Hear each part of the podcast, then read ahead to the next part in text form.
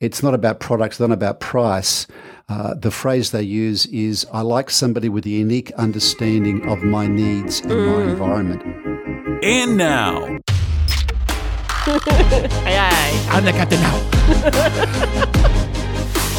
coming to you from the K2 studios in San Diego, California, This sounds great. You sound amazing. I always sound amazing. it's the world famous Everybody's hitting off like BFFs. Kris and Kristine Show.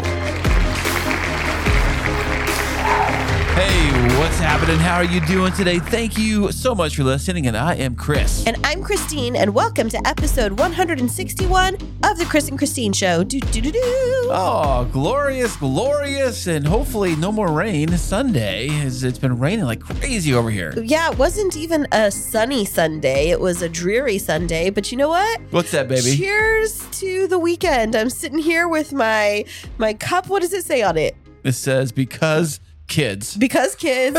and what is it full of? Uh, I'm referring it to it as a mimosa because it's not in the morning, so it's not a mimosa.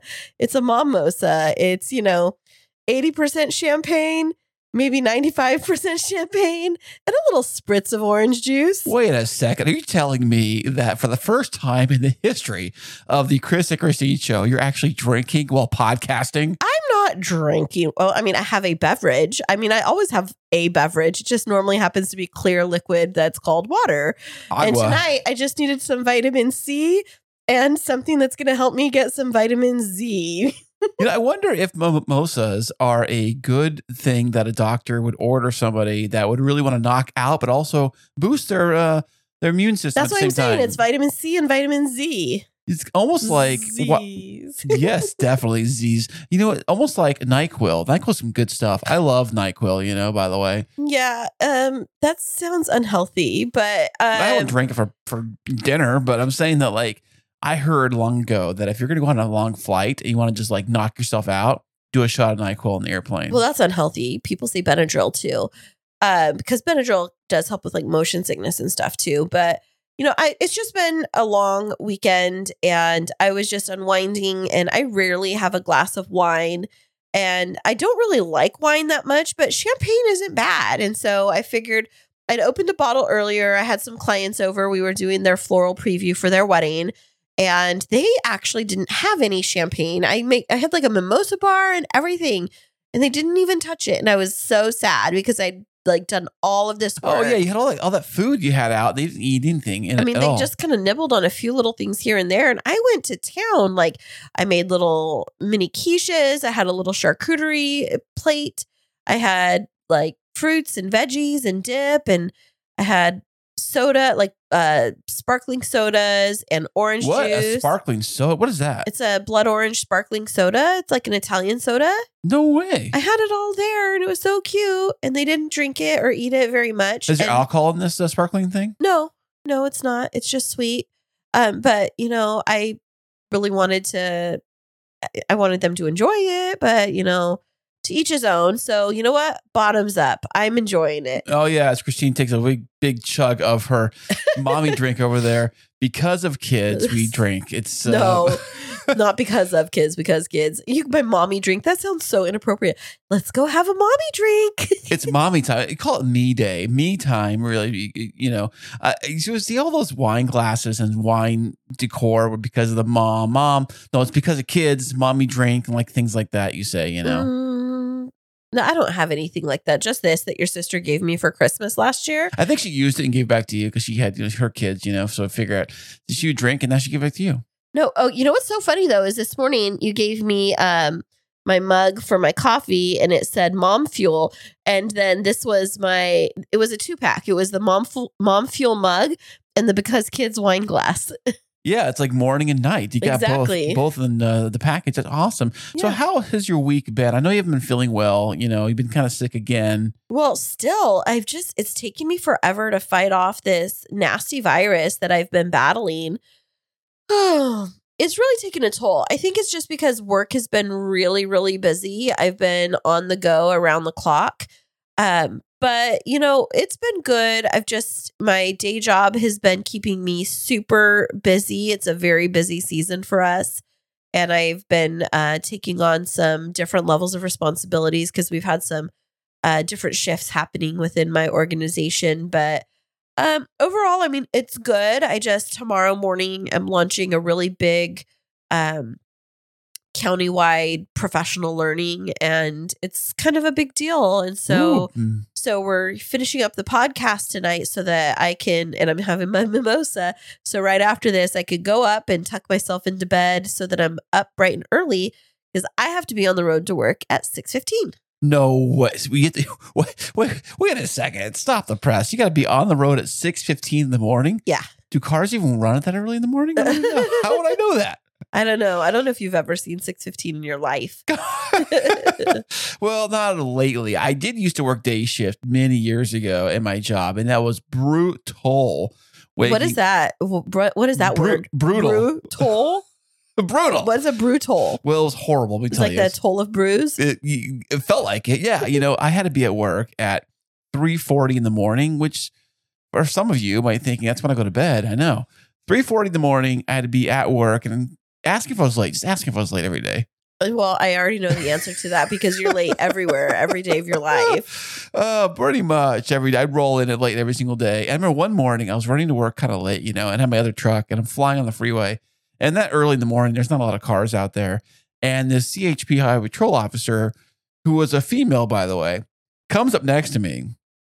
And like, I'm like, oh, freaking out. There's a cop next to me. And he, and he surely like ran parallel to my truck on the freeway. I was probably doing like maybe 70 or 75. wasn't like going really fast, Yeah. but you know, and just matches me like right next to me. I look over and I'm like, uh oh. And I give her the, hey, what's up? Head nod, like, how you doing? And then- and Did she pull you over at that point? no, no, she just like let me go, and I kept on going, and I was into that. But Oh. uh, I mean, the heart was pounding. Let me tell you, you know, you, you in the You morning, did the sup, girl. yeah. sup, hottie. How you doing? By the I way, like your ride. oh, you want to give me a ticket? All right. yeah. Well, luckily I got out of it, and I got to work on time, and uh, Oh, you want to put me in handcuffs? well, I do. I. I, but I do find women in uniform to be very attractive. I thought you were going to say women in handcuffs. Yes, that. Yes. By the way, uh, I was about to tell you at our wedding, I, I wanted to actually have handcuffs instead of rings. It almost is suitable for the, the wedding, but I get it. You know, what? the ball and chain. You're you know, a no handcuffs or a ball and chain. well, ball and chain and the handcuffs. You know, what I'm saying handcuffs to the ball and chain. That's so funny. I was just um I had a meeting with my with two of my clients this evening. We were on Zoom and we were chatting about um they were asking if I had any guidance on where they could go shopping for the groom's wedding band. And so I was asking him that's when I was calling you out of the office. I called you over to show them yours. And I asked him, I was like, So, do you have an idea of what you want your wedding band to look like? And he's like, I was thinking barbed wire. And I was like, Oh, Oh, interesting. barbed wire with a ball that- and chain etched on it. And he was like, Yeah, the pain of marriage. I started laughing. I'm wow. like, Wow, at least he's got a hu- sense of humor about it. Well, actually, going to do that for real? Like a barbed wire? Uh, did, I don't know if he did that. Now, are they? Didn't Machine Gun Kelly and Megan Fox, didn't he like make her engagement ring have some kind of like thorns on it so that there was pain I don't if know she what those two those two crazy lovebirds are up to these days, drinking each other's blood. Who knows what? you know, Relationship goals. you know. I mean, that's the kind of that's the kind of love you Hashtag really till want. the bitter end. Literally, physically, crazy. oh my gosh, it's so crazy. Hey, speaking of crazy, I've been sucked into this new show oh, on I don't Netflix. even want to hear about it. Ugh. Oh, I, I, you know, it's an older show. Like, well, not that old. It's been around since like 2019, but it's on Netflix, and I just discovered it like totally randomly on YouTube for some reason. It's called, uh, it's called, uh, Love. Love, death, robots, yeah, lo- right? yeah, Love, Death, and Robots. Okay. I guess each show has some a theme of each one in each show. A little bit of love, or is it like the robots kill them? It's in some episodes yeah it's like a each show has its own thing so each episode is its own unique show so nothing's tied to each other it's not like a story So they don't have like recurring characters. It's like Exactly. completely different. exactly so you That's can jump bizarre. so you can jump in on any episode and like i jumped in the middle of season three or season two whatever it was and i didn't even know because like i said each one it's its own story the whole show is its own story That's so bizarre. How Yeah. long are they? they're not very very short they're like some are like 10 minutes and some are like 17 minutes How do you get the whole story. Uh, It's very good editing. It's very good storytelling. You, you know, if you think about it, there are some very miniature size, like like People? car, a car yeah, that in the I show love too. them. Yes, there are some miniature sized movies. Like I think didn't on the beginning of Toy Story or some of those Pixar Oh movies. Oh yeah, the Pixar shorts. Yes, yes, Yeah. yes, yes. Think of those, but very R rated and very like gross and people dying. And Pixar. there was a pirate one I watched too, where this big like crab thing like attacks the the pirate ship and like lives in the basement of the. Of I don't the want to hear this. I'm gonna have nightmares. okay, well they are very. I think that's why I didn't sleep very well last night. And I think about it. I was watching a bunch of these last night. It's because it's whatever you fill your mind with. They are very like Walking Dead ish kind okay, of stuff. Okay, yuck. Don't talk anymore about it. That's gross. Well, I thought was I am very, fantastic. I am very sensitive to those types of things, like making me have bad nightmares. So Well, I'm sorry for bringing it up, but I've just been fascinated with the show since I just discovered it and I've started watching it and started binge watching it, you know. And I usually binge watch things very often. I remember the time I actually binge watched The Walking Dead yeah, to actually get caught up on the seasons because I was like, I think they were like going into season four and I had just started season one. So I like totally binge watched the first three seasons. Like every night after work, I'd watch them. Guess who had nightmares? okay, so what does this say? I've, I've asked this question before. What does this say about you as a person that you're drawn to like very gross and gross things about death and serial killers and Well, uh, zombies uh, and darkness? mm. Like, is this your way of telling me that you're like alter ego is like an ex murderer? No, I'm just saying. And you just pretend to be this happy go lucky jokester? Well, you got to Like, balance do I just out, need right? to stay on your good side? It's like the guy at work who's like, "Hey, boss, how you doing? I love being my job. I love everybody here." And they get home, they like totally change gear. They change in some of their outfit. And like, "Oh, I hate everybody," you know. And they're like painting crosses upside down on the walls. Okay, uh, stuff like uh, that. don't talk about that. You know, it's f- so funny that we're talking about this, like the people that are at their job and they're like super happy and then they go home because we went to dinner at Texas Roadhouse last night. Shout out, by the way. Yeah, shout out to Texas Roadhouse. But all of their workers have to wear these shirts that say on the back, I love my job. And I was like, what if you don't?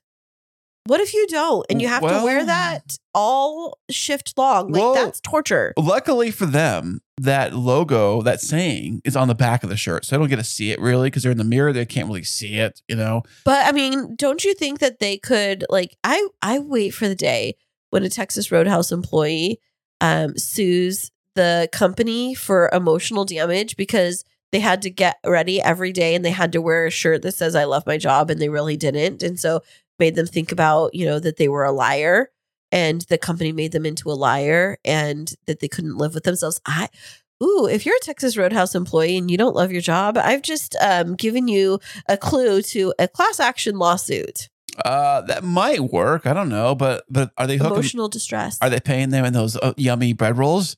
Oh, oh, they did. I was noticing on their screen that they have fundraisers now for schools, bread rolls and gift certificates. Did you know that? No, I had no idea. I thought Check that was that a out. great idea. I love their bread rolls. I would buy They're- them. Oh, they're delish. We were just scarfing them down last night, especially that cinnamon butter you put on there. I know. Oh my gosh. Do you remember during the pandemic when we found out that Texas Roadhouse was doing um pickup orders and they would send us with the rolls that were um, frozen that we'd have to let them rise just a little bit and so I could keep some in the freezer. I don't know if you remember that, but I remember that and I like baked them at home and they sent us home with like a container of the cinnamon butter and it's because Texas Roadhouse opened down here in our town right at the height of the pandemic. Which I felt bad for them too, because right at the height of the pandemic, this brand new restaurant. First, they knock over the old restaurant that was there, knocked it to the ground, and then rebuilt this place. It was like on the border or something, right? Right, yeah, which is still a popular chain. Knocked that place Not- down. It's a nopular chain. so they knocked it down. They put in this Texas Roadhouse, which I'd never heard of Texas Roadhouse before. I didn't know what they even were. And they built it up, and it was like, hey, grand opening, and we're shut down because of COVID. And, the, but and then they, they put the big old tent in their parking lot. Man, but they were still busy even with the tent.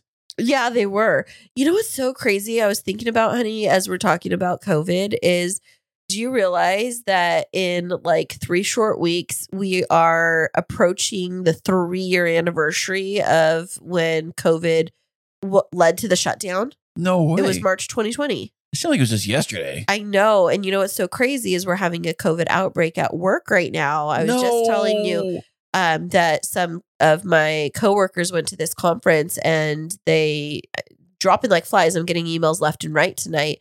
And so it just reminds me like, even though we're out of the major parts of COVID being so severe, that we're, I mean, it's still severe for some people, that it still hasn't gone away completely. Has there been a major death toll still, the death clock or whatever they had on CNN? Remember the thing you used to have uh, during Yeah. COVID? Is it is it still happening or what's the deal? I don't think people are really tracking it as much anymore because it's not like it used to be, which is so bizarre to me because it went so rampant and so severe so quickly. And now it's like less severe, but it's still happening. And it just made me wonder like, I thought that viruses get like when they adapt and they morph, that they get stronger instead of getting weaker. It's so weird. You know, it probably sounds like an episode of Love, Death, and Robots. It's totally Which one is it going to be? Love? I love you so much that I gave you my virus that I killed you. I think I I think I'm about I think the episode I have to get check that one out if they have that one on there. I'm sure they did. They really the stories are just like that, you know. Um, but uh, I just hear today that um the actual China the laboratory confirmed Oh, I heard something. Tell me. they confirmed that the virus was actually leaked from some China lab. Like, how was it leaked? I didn't see Like that. I in just the saw water? I just saw the headline. I didn't see the actual like full story, but it just said that it was confirmed that it was, that it was leaked. There's actually TMZ broke it, so I trust TMZ. You know, I yeah, you know, because they're super reliable Well, they actually are. You know, I mean, they broke all the headlines and news. Who's dating who? They got it down first. You know who broke up with who? This is very true. No, I saw it on like Apple News, but it was one of those um paywalls that you have to like pay for Apple News to Pay get for the it. new- yeah, I saw that too. They do the thing with Apple stuff where like. It's on, yeah. It's on that news feed deal where you can get the samples of the episodes or samples. It's almost like podcast. Samples of the column or whatever, but then it's like you see the first three sentences. Well, that's all you really enough. need. It's all you need to go off of these days. Just a title and, and a And picture. then you just come up with the rest of the story in your own. yeah. So I mean, come up with the rest of the story. So by the way, when they found the virus, uh, how they leaked it out of there was actually a monkey no, took it. don't and, say that. and the and the and the why not? because you're making up fake news and people are aren't going to listen to us. We are not making fun of a virus that killed so many people. We just need to too soon. Uh, uh, Too okay. soon. Well, it's been well, three years, but it's still too well, soon. I'm actually, as you as you killed my joke, I was trying to say the plot line for the movie Outbreak, but okay. yeah, no, thank you. But it was a monkey in that movie, right? That yeah, actually- it was monkey. Now he was the bad guy or the good monkey? I forget.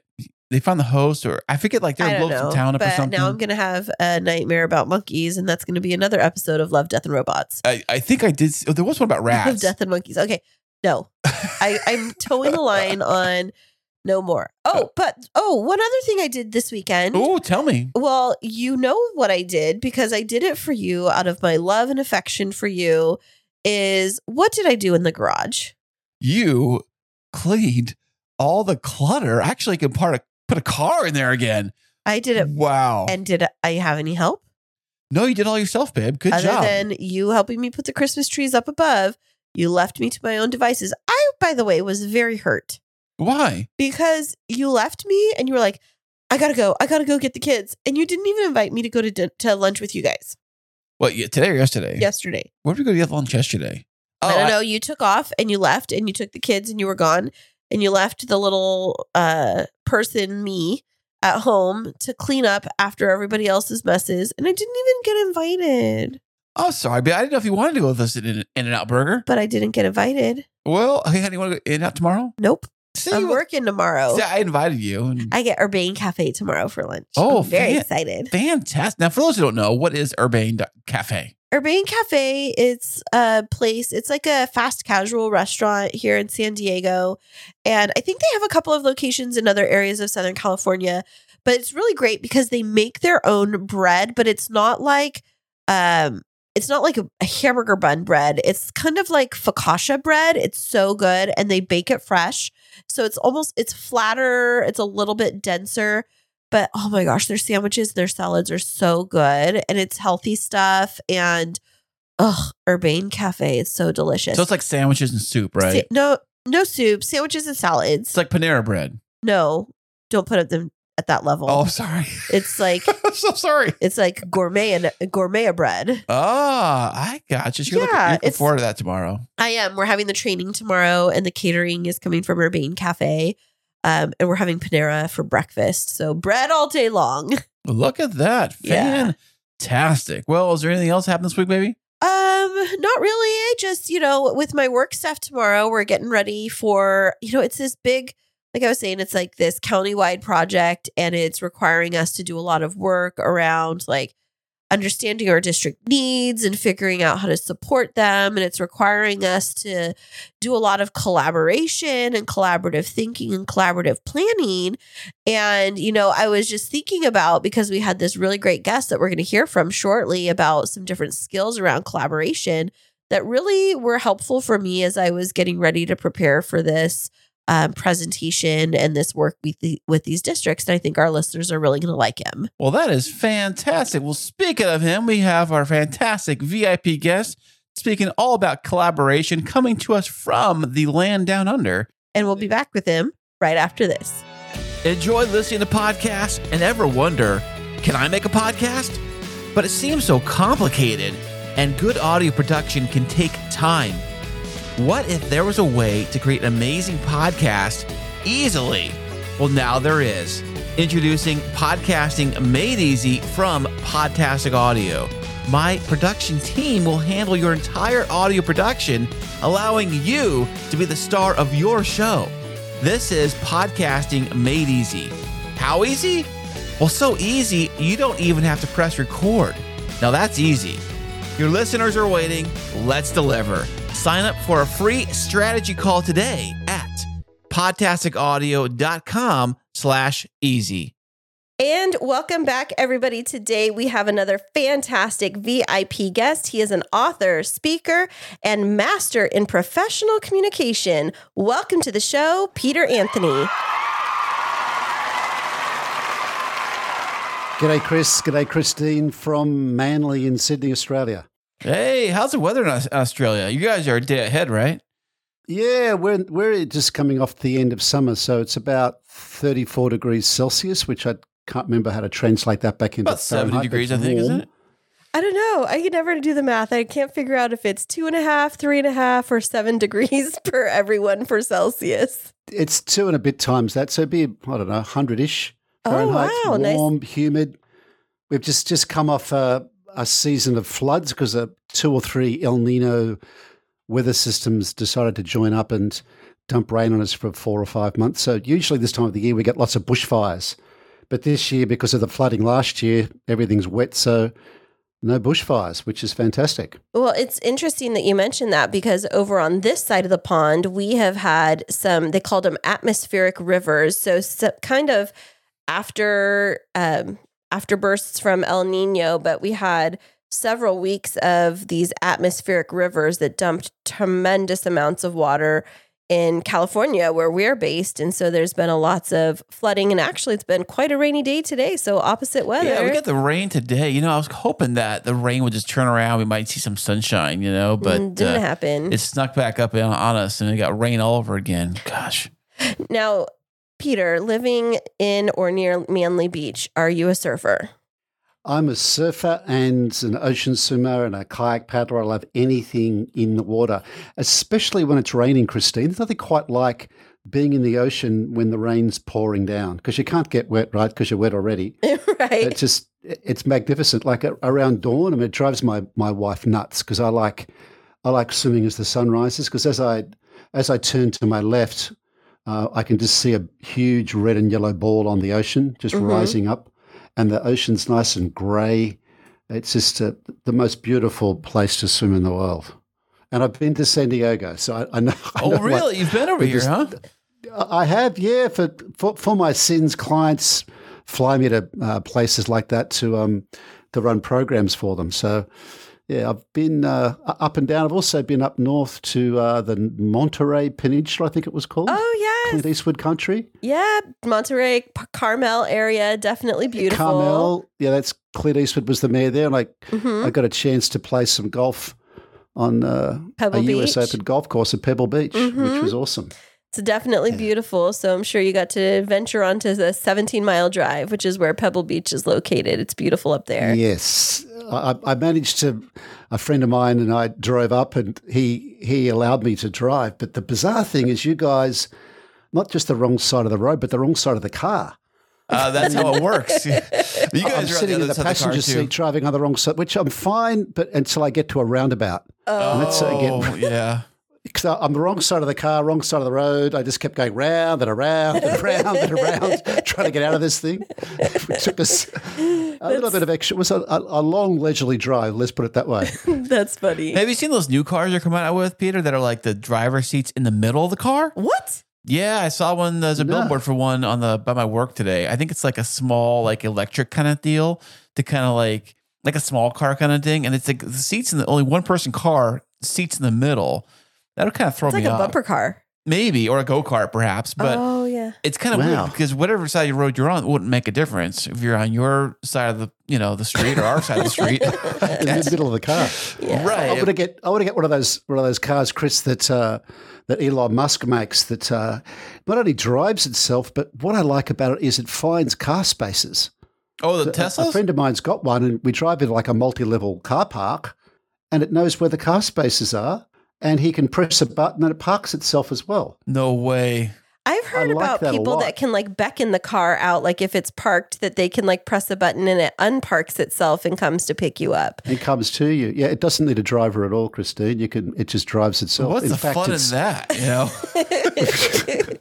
now, Depends what sort of car. I guess it, if you got a mu- like we, we drove up to Carmel in a in a Mustang, which was very cool. There we you hired go. a Mustang. Uh, now I can't imagine like a, a driverless Mustang because you want to hear that grunt and get the hair, like the air and whatever hair you've got left. In my case, to and enjoy the ride. so the Tesla, I'm guessing, is the car that you're referring to that Elon Musk makes. Do they have Yes. the steering wheels and everything on the Australian side of the car, or do they come They to you here. fitted for the Yeah, they- American? They, they, okay, do here on the Australian side. all right. or actually Japan side too. Is It's- it Japan? But too? I think it, I think it's also the English side. I think in England it's also on that side It of the is car. too. That's right. So we're the In the only UK. ones. I think I think now is the U.S. the only place that has it the other way around, other than maybe I Canada. think so. Well, Canada and Mexico, I think, do also. I think they are the same way, but they also use the kilometers. We use miles per hour over here. You guys use kilometers Ah, yeah. too, too. So it throws everything. yeah. And liters when you guys at the gas station, you guys go liters for how much gas you put in your car. Yeah, But Kris, you've got to drive further when you drive a mile than when you drive a kilometre. It's a lot That's- further. Yeah, this is true. Definitely. It's a Definitely. lot Yeah. further. I used to run uh, cross country back in the day races on foot, and I did the 5K race a lot. that was five kilometers, which came out to like 3.1 miles. But I had to figure that out. So, you know, 5K sounds like, oh, I did 5K. Check that out. But you did three miles though. Five k. So important question. I, I think I think that part of the world is as close as possible to Australia. I, I think of like the the west coast of the US. I think it's probably the most like the Australian coast. It's very similar. It's like almost like being at home. Absolutely. So important question. What's more, a Yes. pound or a kilogram?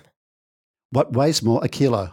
A kilo weighs more than a pound. I think, I think a kilo is about 2.2, 2.3 pounds. So when I'm doing weight loss, I prefer to measure in pounds because then it feels like I've lost more than if it was a kilogram. And then Yes. Yeah, Yes, okay. Yes, yes. now I okay. Yeah. Demystify something for me. So I know there's, you know, in many of the metric system countries, there's different phrases, but somebody recently said that they lost a stone. What is that when somebody refers to that in a measurement system? Is that a term that you're familiar with in Australia?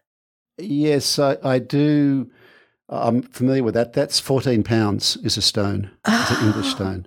Okay, when somebody said they lost a stone, I was thinking that that was like a medical condition, like a kidney stone or something. Well, I They was could have lost a kidney stone, I guess. yeah, I'm we thinking passed in it. terms of weight. It's it's about yeah. I think it's 14 pounds from memory because I've spent a bit of time in the UK too, and they use pounds and stones. Oh, wow. Not kilos. Well, so Peter, you're joining us from Australia today. Um, have you lived in the beautiful country of Australia your entire life? I, I hate to admit it, Kristine. I was born in Manly Hospital. Oh, I still live there. in the And hospital. fact, on, on pardon, in the hospital itself. I don't live in the. I didn't graduate out of the hospital. I'm still a baby. Wow, there's another world out much. there. You can check it out. I know. I'm going to get out, going to out of the maternity ward uh, eventually. No, I. Uh, it, it, and the bizarre thing, or the, the interesting thing, was I was just talking about swimming, and I swim from a, a beach called Manly Beach, which is a surf beach, to a, a, a smaller sort of. Uh, more protected beach called Shelley, uh, Shelley Beach, and there's a walkway that goes between those beaches. And that walkway was the first place that my mother or my dad kissed my mum. no way. Awesome. Yeah, yeah, yeah. She. He was a manly boy. She was a country girl. She came from the south coast, from a lumberjack family in the south coast of New South Wales. She was up with her best friend Victoria uh, on a uh, on a holiday uh, for a week or so. She went to a, a local, uh, we call them pub or hotel or bar. Uh, and uh, met my dad, and my dad took her for a walk between Manly Beach and Shelley Beach, and that's the first place he kissed her. So it's uh, it's a very special place for me. Wow, that's amazing. You don't meet very many people, even those that we've interviewed from Australia that have grown up and still continue to live in the same place. Now, with that being said, have you traveled very much outside of your little city? Are you an international traveler? Well, it depends when you're talking about Kristine. Up until I was 16, 15 or 16, I hadn't even caught a bus. I walked to primary school, walked to secondary school. All my friends lived in a couple of streets around me. Uh, but since then, uh, I guess ideally, uh, I've managed to travel to most places in the world. Uh, I personally, and I've also worked in 12 different countries. wow. So, and I, what I what I like to do too is uh, have like little breaks off the back of a, a working trip. Like I, I got a trip five years ago to Cairo in Egypt, and I worked there for ten days. And while I was there, I worked with a lot of the locals, obviously. Uh, and I said, "What's your advice? Where should we go?" Because the best advice to get in terms of traveling is from the locals. Right. So I'll, I'll do like a short trip myself for a couple of days to check things out, and then uh, invite my wife for a, a trip because I've got it. Rather than reading a travel brochure, you can get it from the locals. Oh, that's amazing. Nice. Now, with all of these Yeah. different places that you've travel traveled, whether it's for work or for fun, what would be your top three favorite places that you visited? Top three favourite places, I, I'd say Isle of Iona in northern Scotland, Mm. which is a gorgeous little island, which is the first place England got conquered through when the Vikings uh, came through. Uh, Wow. It's a it's a little island. It's got like one little uh, like cottage hotel that's got about ten beds in it. You're looking straight uh, north, north uh, what is it? Northeast um, across the North Sea. It's just a beautiful, beautiful remote place. It's hard to get to, but it's well worth the visit. That would be one special place. Wow. The opposite end of the scale would be would be Shanghai.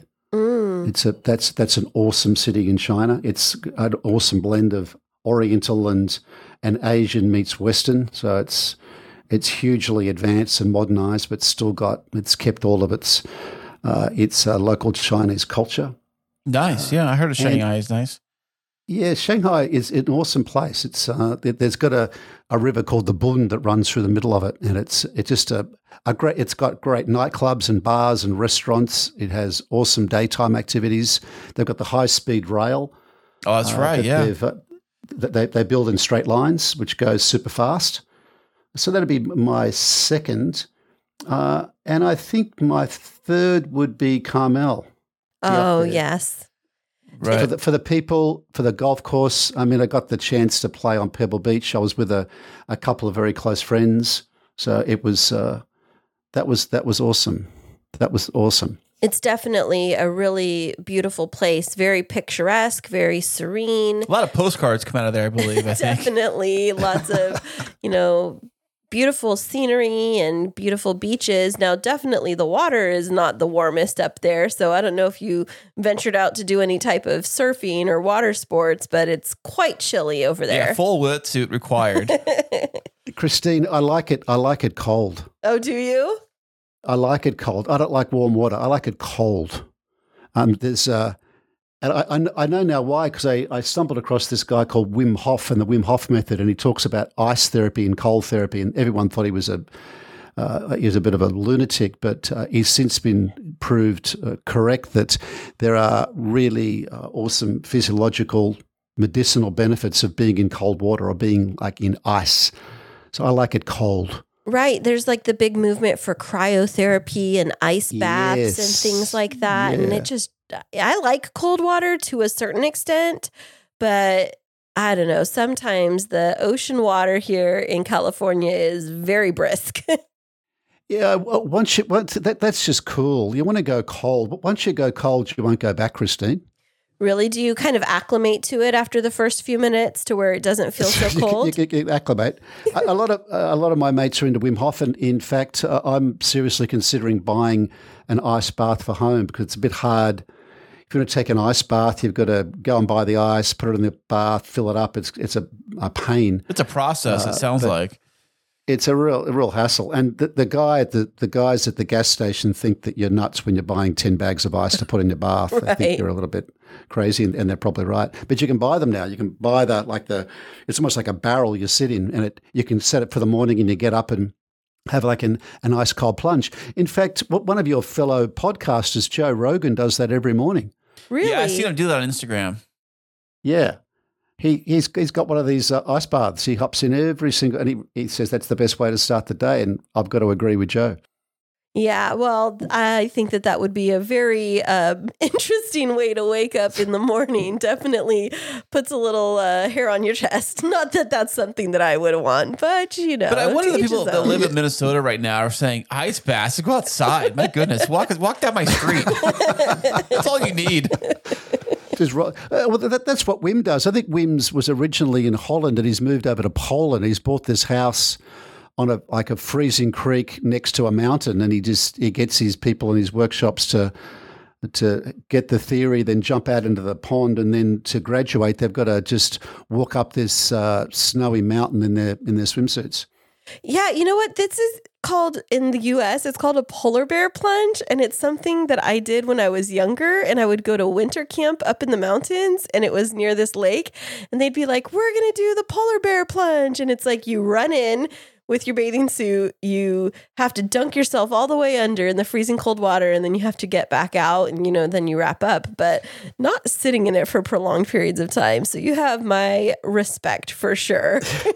Well, it, it gets it gets easier, Kristine. It gets easier. The first bit's the hard bit. The first maybe thirty seconds or so, and then your your body just gets acclimated, and it, it feels it feels you- you'll never feel as good as after an ice cold bath.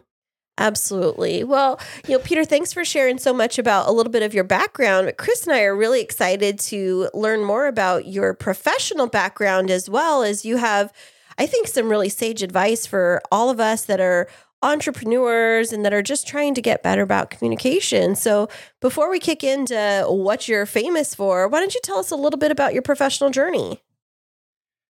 Well, my journey's been a, a- an interesting one, Kristine. I I did a an economics degree and uh, joined IBM originally. Uh, back in the day when they gave you a year of sales training when you when you first uh, recruited, and I thought that's a great idea. I'd, I, I want to do uh, I want to do business. It'd be great to learn how to sell. And in that, I was put with a um, a mentor. Uh, and what I found was when I first joined, I, I was selling easily with my mentor. We were having we were uh, having a lot of success, and we were uh, like registering for like what they call Golden Circle and Hundred Percent Club. And I found the longer I, I got through uh, the, the sales year or that the sales training, that the less I sold, and it began to dawn on me that uh, I'm not sure this selling thing really works. What? And that was like the like, well, uh, why? There's a couple of reasons why. Have you ever? Let me ask you a question, Kris. Have you ever been sold to? uh, probably. I mean, I would think. Okay, let me tell you, Peter. Wait- he wait is the sec. most gullible person. No. He's the most gullible person on the face of the planet. When we go into the um there's every summer there's a fair in um San Diego area, the county fair, and they have this exhibit hall that has all of these small booths and kiosks and it's you know like the infomercials on TV and it's like this can magically take, you know, It slices, it dices, and it does your laundry. Yeah, I I know them. and then he I comes love home those guys that pitch that stuff, though. I love and he listening to buys all of it because I have the evidence of it in my house. so yes, Oh, he's been God. sold to, and he buys I- I- it all. I, I'm exactly the same. I, I'm a sucker for that. I, I uh, went to a, um, a, a, a part, if you call it a party recently, this, uh, I went with a, uh, as a partner uh, to my wife and they, they were selling these, I think they're called Thermomixes, which are like $3,000 food processing machines. And before I went, I thought, who in the world would buy a Thermomix? It's nuts, right? And of course, at the end of the, the end of the session, I ended up signing up for a Thermomix. We've got this like two and a half thousand dollar glorified food processor, wow. which is so, does, it, does it do shopping awesome, for you too? It's so complicated, though, Kris. It is it almost like a like a, a SpaceX degree to understand how this thing works. And I only use it for very simple things because I I haven't got the the brains to work out how to run this thing like it's supposed to run. So I, I'm a sucker. I'm a sucker. What I'm thinking about though, like when you when you feel like you're being sold to, uh, you think, well, I'm, I'm gonna I'm gonna become a buyer. I'm, I'm going to be do what a buyer does. And usually, when you're a buyer, you tend to like distance yourself from the people that are selling to you. You tend to get a bit cynical about what they're saying. Mm-hmm. Uh, you'll put like downward pressure on price because you want a good deal. And uh, what I found, that, I guess that was the beginning of the journey. I just found this selling thing didn't work, but I didn't have an alternative. I then spent I moved from selling into advertising and spent almost 10 years working with three global advertising agencies, working on the big brands like the McDonald's and the Nikes and, uh, and the like. And then I started my own consulting business because I was told, you know what, Peter, you you should do this yourself. So I thought, yeah, okay, I've learned all about selling from IBM. I've done that really well. I've done the advertising really well. Psh, not, nothing can go wrong. I'd recently got married, had a couple of little babies. And uh, so I thought, yep, I'm going to go out and teach people how to sell. And I came within a hair's whisker of going broke. Really? Wow. Like, uh, like very, very close. We had a big mortgage. Uh, my my wife wasn't working; she was caring for our our two children. There's five now. Uh, but in those days, there was there was two, and of course that was causing a bit of concern with her. because She thought, "Wow, you know, I've I've had these babies. This guy's out running his business. He's attempting to teach people selling, and it didn't work." And what I had to learn uh, very quickly, uh, what dawned on me when I was just sitting in a uh, an an Emirates uh, airline lounge one morning on, on, on the way to a, a, a client workshop, and it dawned on me. I thought, what if I do the opposite? So if selling doesn't work, maybe the opposite does work. Buying and with everything? The help of a, everything the opposite. But, everything but, the but opposite. the opposite of Selling selling, is, is buying. buying. So, So- did you buy everything? no, the, the, no, the opposite of selling is collaborating. Huh? you just Tell threw a wrench in more. Kristine's brain. Yeah, I've just thrown a wrench in your brain. I can I can hear it rattling. That big wrench. That's a, a Yes. horrible metaphor, isn't it? This big wrench in the head. But uh, yeah, it's the opposite because uh, I don't want people to buy or sell. Uh, what because if, if, if I'm only buying from someone selling something to me, uh, what what I found uh, what I found that I, I went back to college and did the did the masters in this, uh, and what I found was that if you think of the opposite of, of selling, uh, it works. It works on both sides. So, because most of the most of the environments I'm working in are uh, are business to business sales environments primarily, and you think, okay, well, the clients that are your clients, if you like, or the companies that are your clients. Uh, they benefit from a collaborative relationship as much as the, the so-called selling organization does.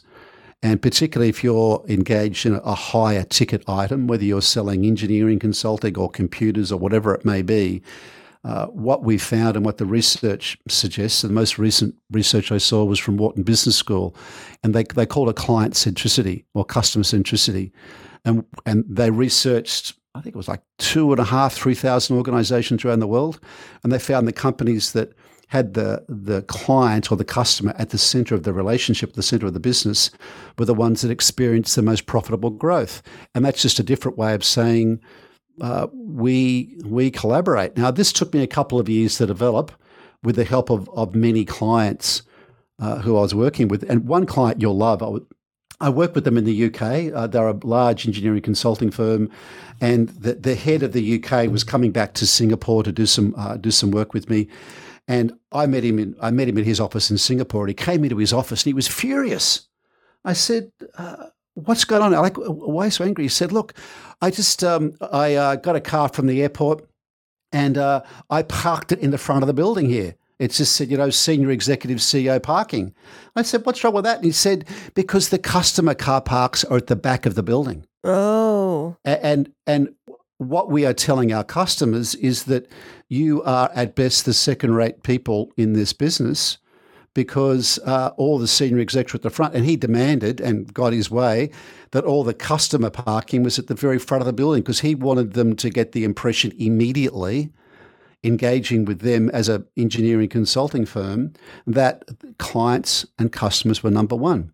That's how they do it here too. I think we do have uh, businesses that do, they will have the dedicated um, clients or customer parking spaces right in front. Isn't that right, Kristine? Some of them do, but like I work in education and you know, it's not uncommon when you pull up to a school site to see like the very first parking spots are the head of school, the principal, the assistant Yes. principal, the Yeah. library media teacher, and then you have staff, And, and, the then assistant there's like librarian and right, and there may be like two spots for parents or guests up front, and, And we then the park down the, rest. lower dirt lot as parents do. Basically, but that Yeah. does. I never thought about what message that sends.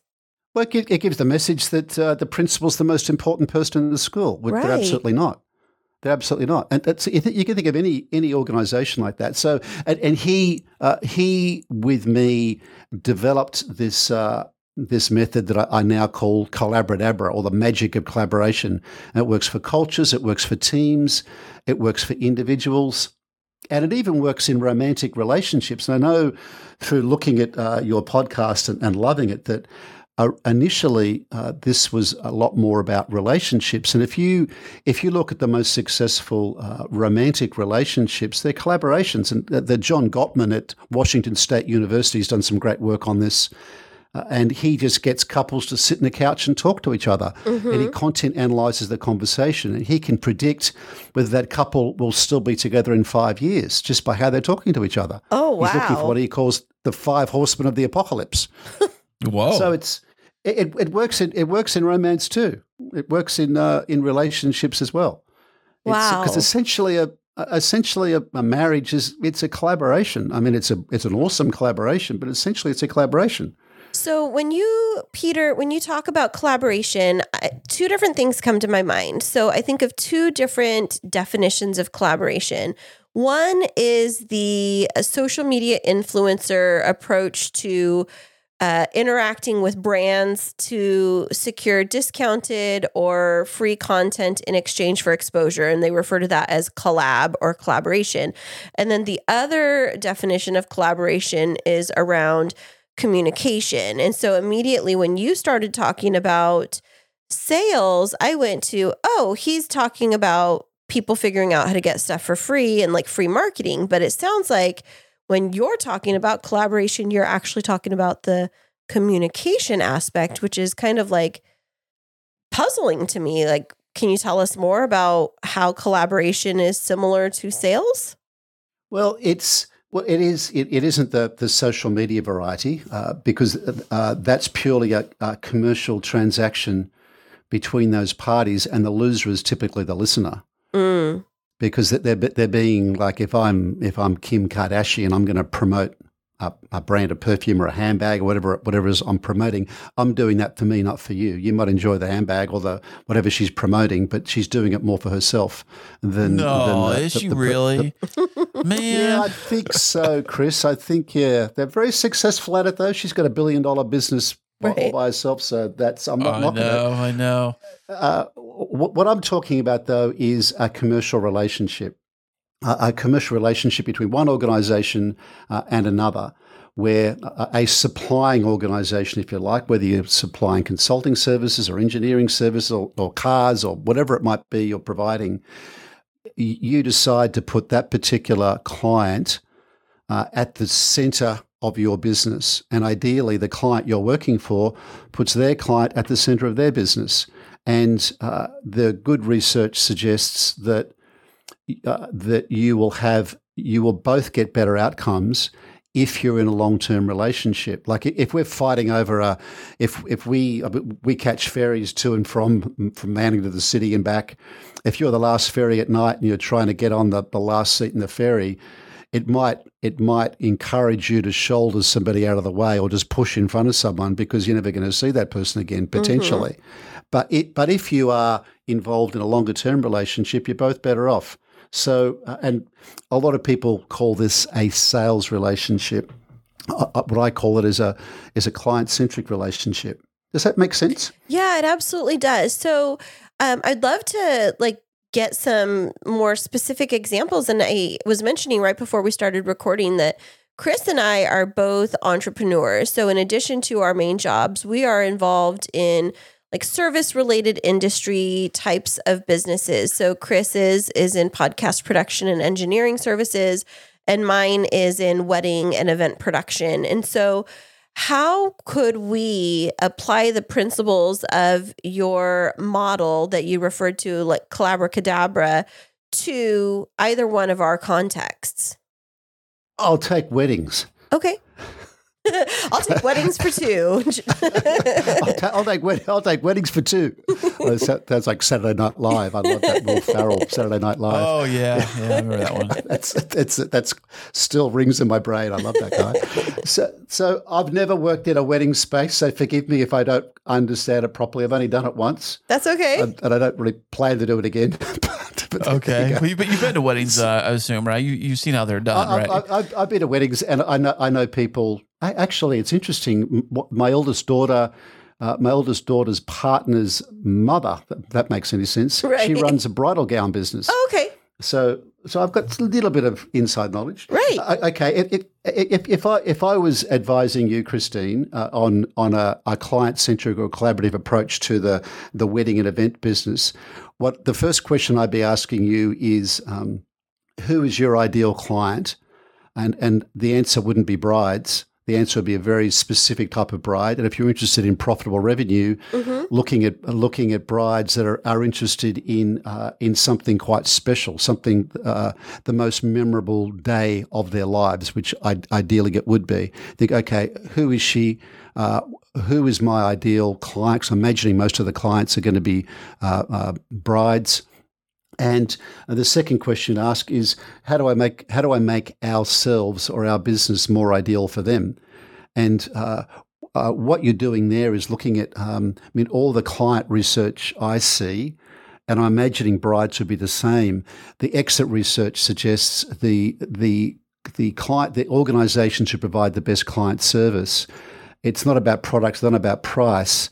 Uh, the phrase they use is, "I like somebody with a unique understanding of my needs and mm. my environment," and that mm-hmm. that unique part is is crucial.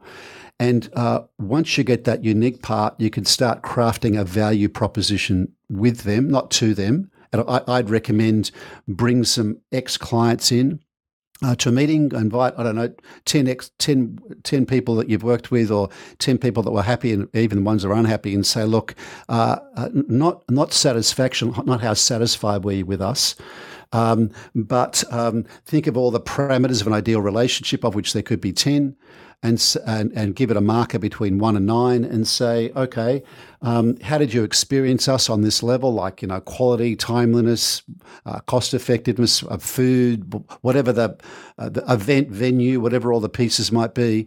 And ideally, how would you like to experience us? And that's going to help you craft a value proposition for your business, Kristine, which is unique to Kristine. It's valuable to the brides and it's impossible to replicate by a competitor. And I would go hard on that. I'd go very hard, and I, would be, I'd be asking them. I, would be having lunch with them, having coffee with them, meeting them. Uh, either that's one on one or as a group, and have that conversation with them. I do this regularly with clients of my clients. I run facilitated workshops with their clients to help my organization uh, understand how to become more ideal. Because I go to boardrooms all the time, Kristine, full of people sitting down trying to predict what the customer's looking for. And the customers are the ones that understand their needs potentially the best. And the, the last thought I'll, get, I'll leave you with there is that satisfaction will kill you.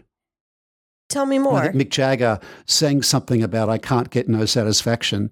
That's a song from customers because what the research also suggests is that 80%, 80% of customers that are satisfied with their with their service provider is happy to change provider. Mm-hmm.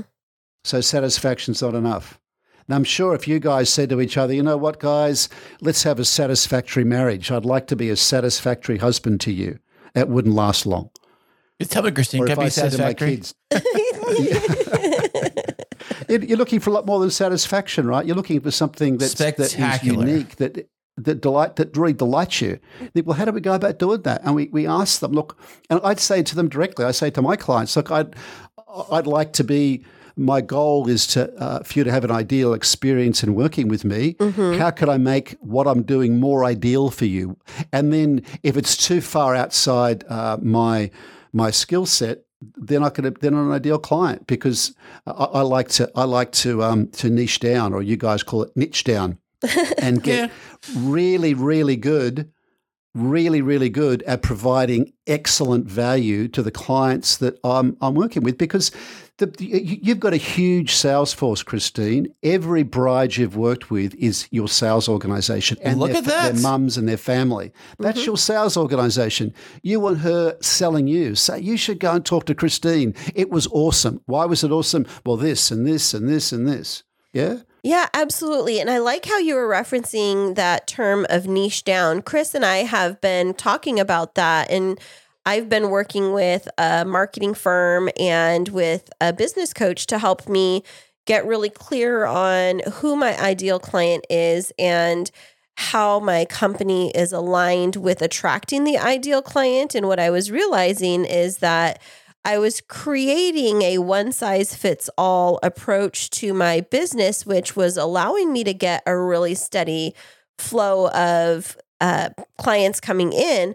But I was serving individuals that weren't my ideal client, which was leading to frustration and Oh, let me tell you, we've had some serious horror stories But we- but it's a great bridezillas. but it's know. a great business and so the getting clearer on what who composes that or comprises that ideal client is important. And i think because kris has just been uh, on the earlier end of starting his business kris have you been able to really get clear about who your ideal client is and pursue that niche with like collaborating with individuals in that space versus feeling like transactional sales Well, as you said, I am still starting out in this Mhm. whole journey here. I have one client and they've been very good for right now.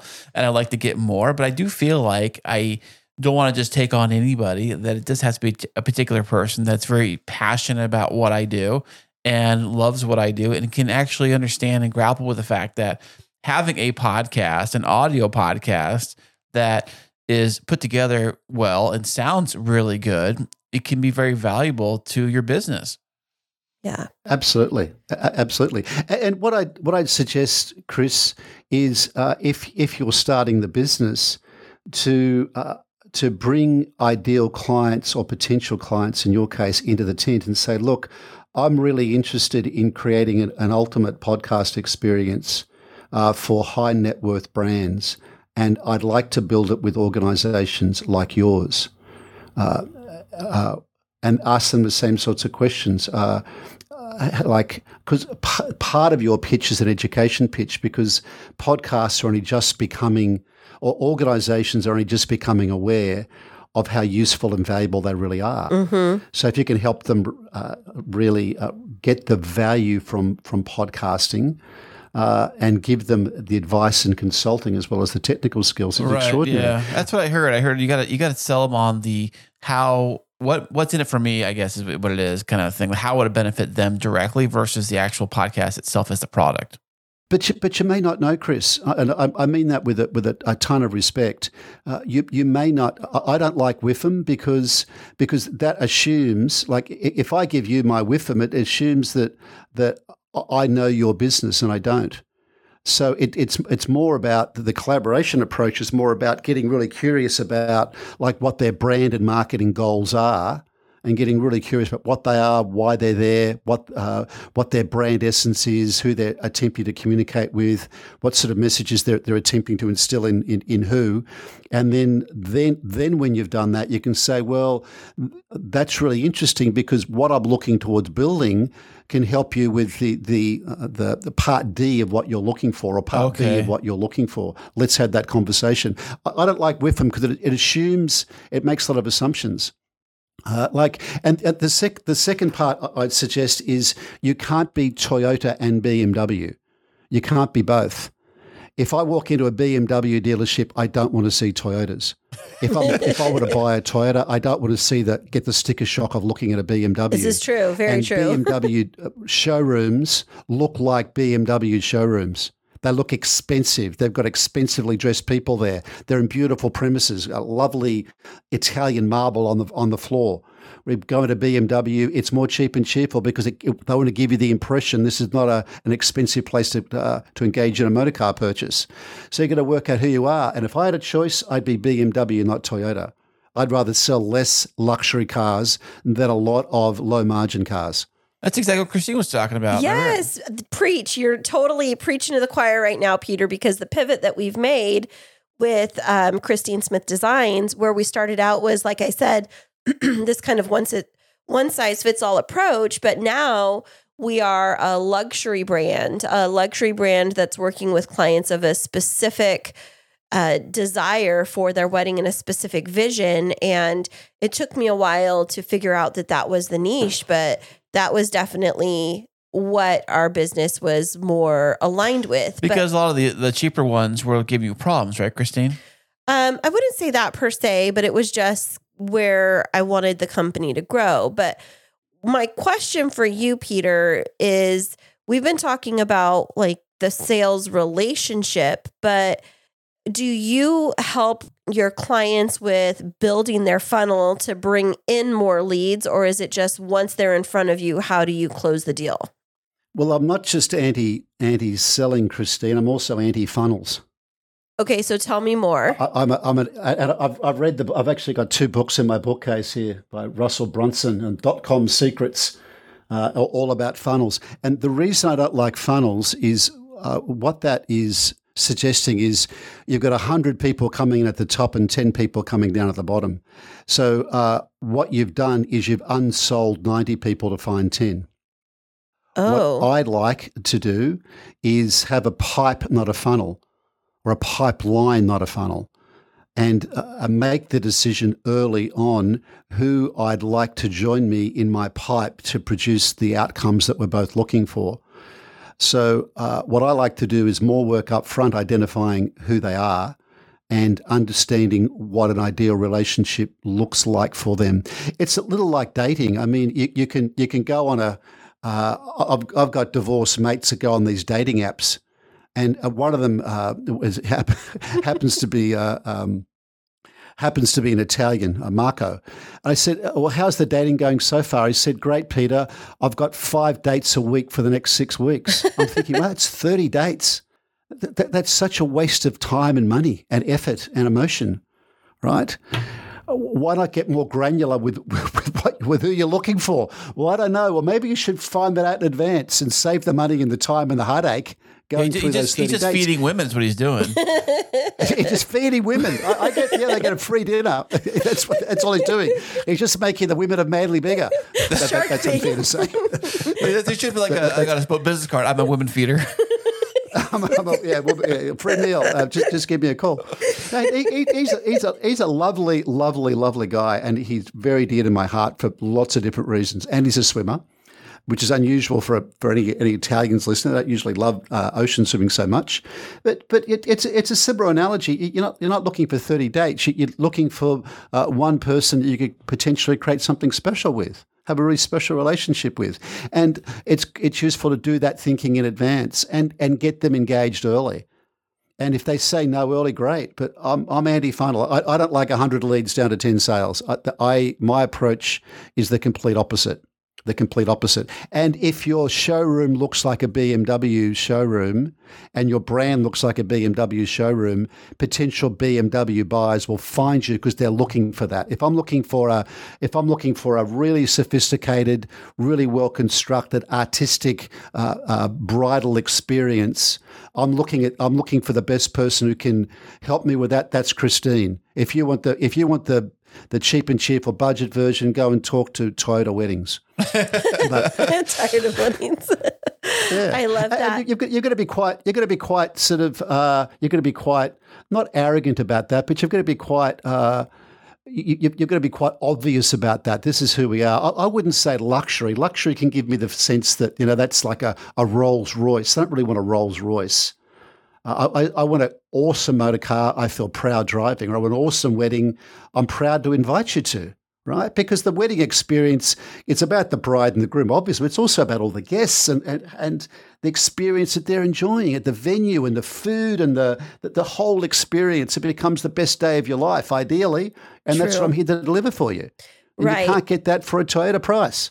That's very true. And Although so, some will promise that, but you know, Well, it's something it's something that I've been working on is and I think that getting into this whole full like the philosophy and psychology of being involved in a sales related business is the I think that part of it's the imposter syndrome of if I price myself at this point and I engage in a relationship and I, I say that this is what the value is that I'm bringing, that's then also not sabotaging and discounting yourself so that you look like you don't believe in your own product and your own brand. And I think that's something that I've been working on. Yeah. I've personally always in the past, not present, but in the past, I always struggled with sales. So, like, I in college did the selling of the Cutco knives, like the um, network marketing, and then I went into like the Ah, yeah. skincare on the side. And I always hated where it's like, well, you need to build your funnel, you need to make your list of your first 100 people and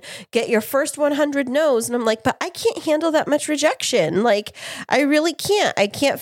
I can't handle feeling that unsuccessful. So, like, how do you coach people through the mindset of of sales and collaboration? It's a, that's a great question. Uh, the mindset needs to the, the the three mindsets that the research suggests work. We've talked about one of them already, collaboration. Uh, the second mindset or second decision you- make is being authentic. Uh, being authentic in your brand uh, or authentic in, in what you're selling, because what you're doing in establishing uh, Kristine's uh, Kristine's BMW bridal service is you are creating followership Oh and you yeah. can't create followership by being scared to talk to them. Uh, so, and it's you you generate followership by taking some advice from Brene Brown about being authentic and courageous. And the way that she she describes courageous is she says it's about telling the story of who you are with your whole heart. So we'd need to wrap Kristine up in this in this brand and say this is what you're buying. You're buying my level of care and attention to making this the best day of your life for you, for the groom, and for the whole bridal party. And that's my commitment. And and I would be I would be developing your story, your brand story, uh, if you like, uh, around that. Uh, the third part is being optimistic because people are more influenced by optimists. Uh, optimistic, not in terms of what a great job you can do, it's optimistic about the level of outcome this bride can achieve through a relationship with you. And she will buy into that, she'll buy into that vision, if you like. I think that's a great perspective for sure because you know, you hit the nail on the head is that building a wedding related business, it's it's not about me being the star of the show. It's like if I'm doing my job well, then people don't even know that I'm doing my job because everything is so stress free and seamless. They just see that you're a beautiful bride floating through your day and as happy as can be. And it's not about me and like you were saying about the optimism of oh i'm so good it's the your wedding will be the purest reflection of your love because i've been able to come alongside of you and keep the focus on the right things Yeah, yeah. And, like and what I what I do here at uh, Kristine BMW, I hope you don't mind me calling it that, Kristine's BMW Bridal Service, is that uh, it, we we are committed to giving you a unique and valuable experience. Uh, we don't sell wedding packages. You can't sell a wedding package because your experience is going to be unique because your love that you want to celebrate on this day and commit to for the rest of your life is something that is unique and needs unique expression and it needs to be celebrated in a unique way. And I'm here, I'm I'm Kristine, I'm here to understand what that unique experience looks like for you and I'm fully committed to delivering it for you. That's my job. That's my job. Well, Peter, congratulations. I think that with that interview, you just got yourself hired as the first official member of the Kristine Smith Design. Congratulations, Peter. you're a you're a junior wedding planner now, Peter. You've I'm, a, got chi- I'm, a, chi- I'm, I'm head of sales for Kristine's bridal BMW service. There you go. Nice. Yeah. Well, you know, Peter, this has been super fascinating. And I know we talked a little bit about your company and a lot about what you do, but um, because I know that you have a lot more to offer to our guests in terms of your expertise, can you tell us a little bit more about what you'd like for them to take away and any resources or websites you'd like to direct them to?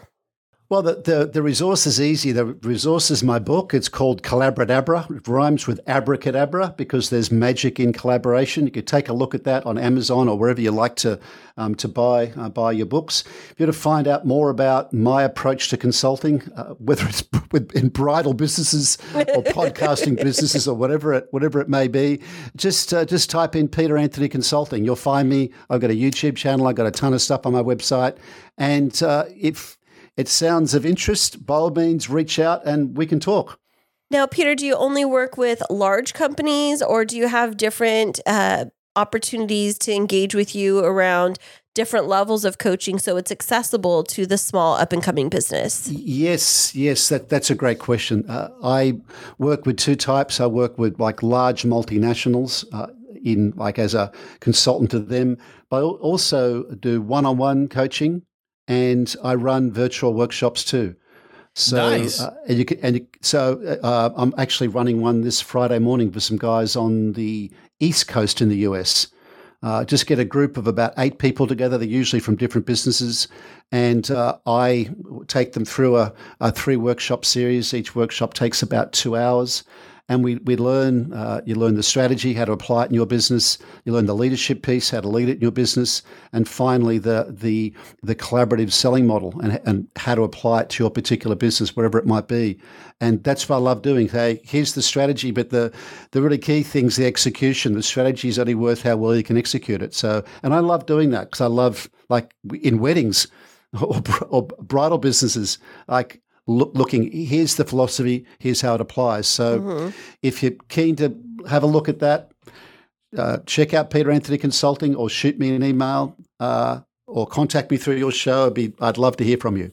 Fantastic. Well, Peter, this has been so insightful. Uh, thank you so much for using my company. It's actually called Kristine Smith Designs as your sample today, or we'll call it Kristine's BMW bridal business. And I was thinking, brides marry well, BMW. There you go. There we go. Trademark, Peter. Oh, there you go. The BMW. I like that. Yeah. If we're going to think BM, think I, I'm thinking for your business, Kristine. Think BMW. Oh. You're the BMW. I love that. Hmm I really Yeah. do like that so much. But Peter, this has been so much fun. I know that it's already uh, Tuesday for you, so we hope you have a great Tuesday.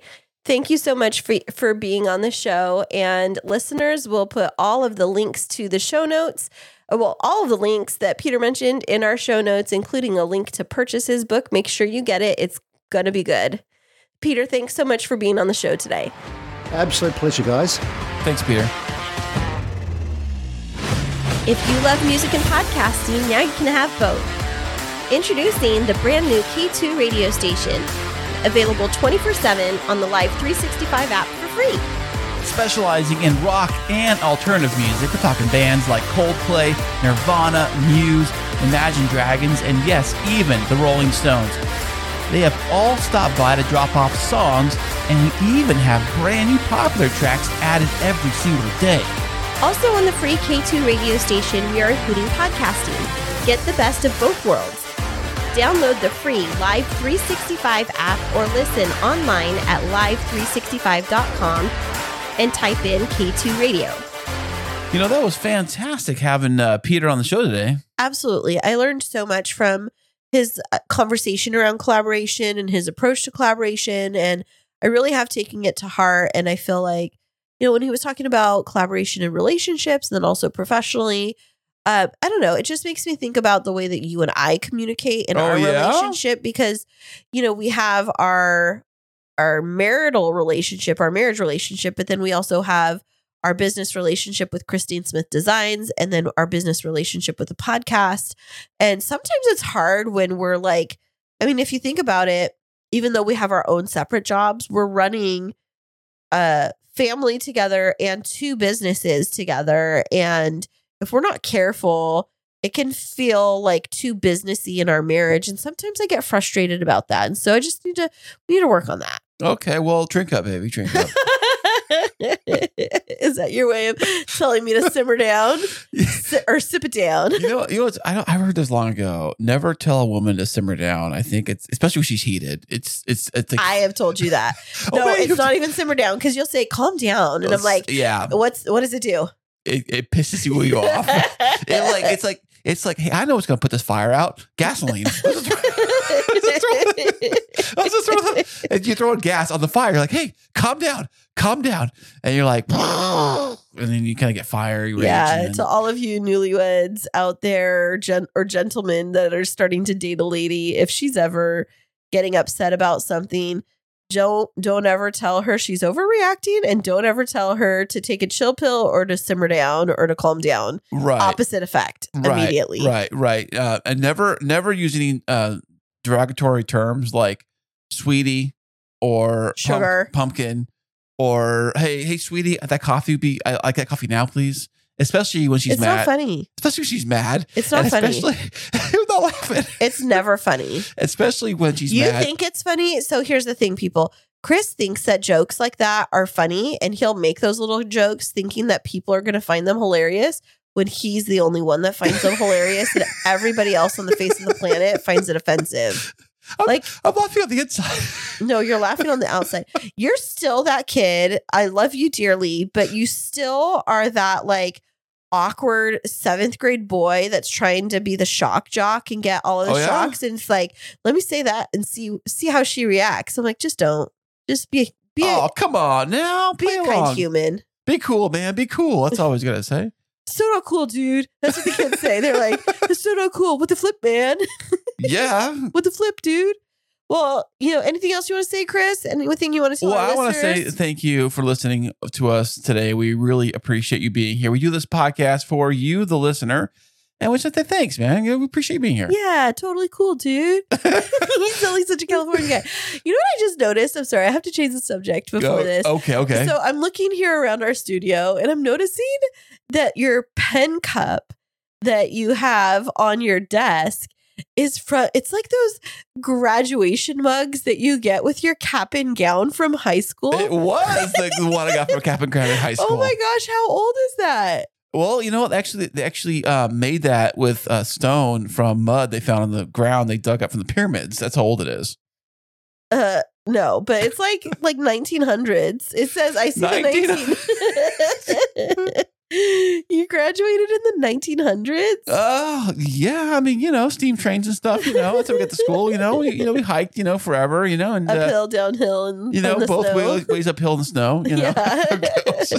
you you you hiked up uphill both to school and away from school. It was a, uphill both times. well, sure, why not? You know, why not? And then and then we want to hitch a ride. You know, I would stick my thumb out, and then of course every single time we do that, the horse car- and carriage would come. it, like it would it would always kick mud right on you. I, I oh. don't Oh. know. Every single time you do that, always mud goes right all over you, like you do in the movies, you know. And then you You're You- so bizarre. and you have to like spit it out like out your mouth, like ugh, yuck, I got mud on me. And then all of a sudden you like walk, and then you step in some horse What poop. what and, story are you telling? You're this is so bizarre.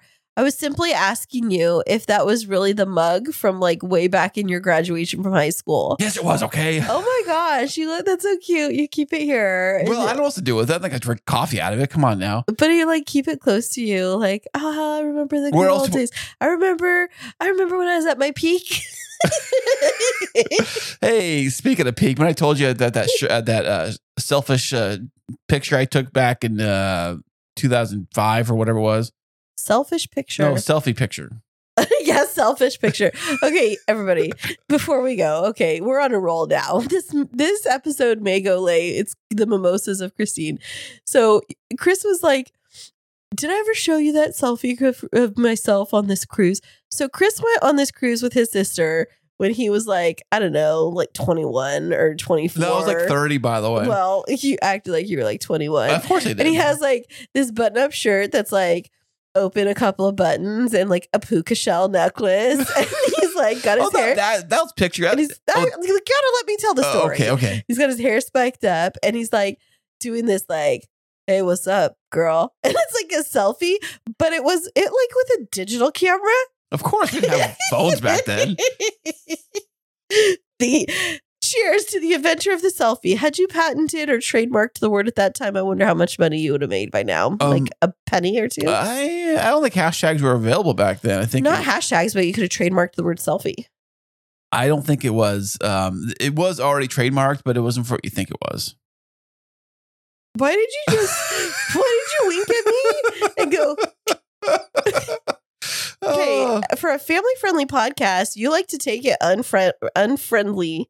Uh, well, I mean, it's a mimosas. I'm, I'm You're not drinking anything, but friends, we hope that our Sunday night edition of the Kris and Kristine show has been fun for you. Uh, we appreciate you listening. Kris, where can people find out more about our family friendly adventures? Well, you can go on over to the website, which is chrisandchristineshow.com. And you can find links to Podtastic Audio, The Kris and Kristine Show, Kristine Smith Designs. You can watch some of our family videos of our summer vacations, which are super fun, and keep up with us on all the newest and latest and greatest. Also, if you check out the show notes here, Kris has been including some great links to different resources and tools and information about our great uh, VIP guest from this week, and just you know lots of really cool information, right, Kris? Absolutely, Don't babe. mind me as I'm about to knock over my mimosa. Yeah, Kristine drinking on the podcast. What's one way I have to get through life? Oh, okay. yeah, you know, toast, cheers. It's my one time having a mimosa on the show, but we really do appreciate you all. Thanks for bearing with us. We hope you had some fun with us this week, and we look back to being back with you Next, week. week.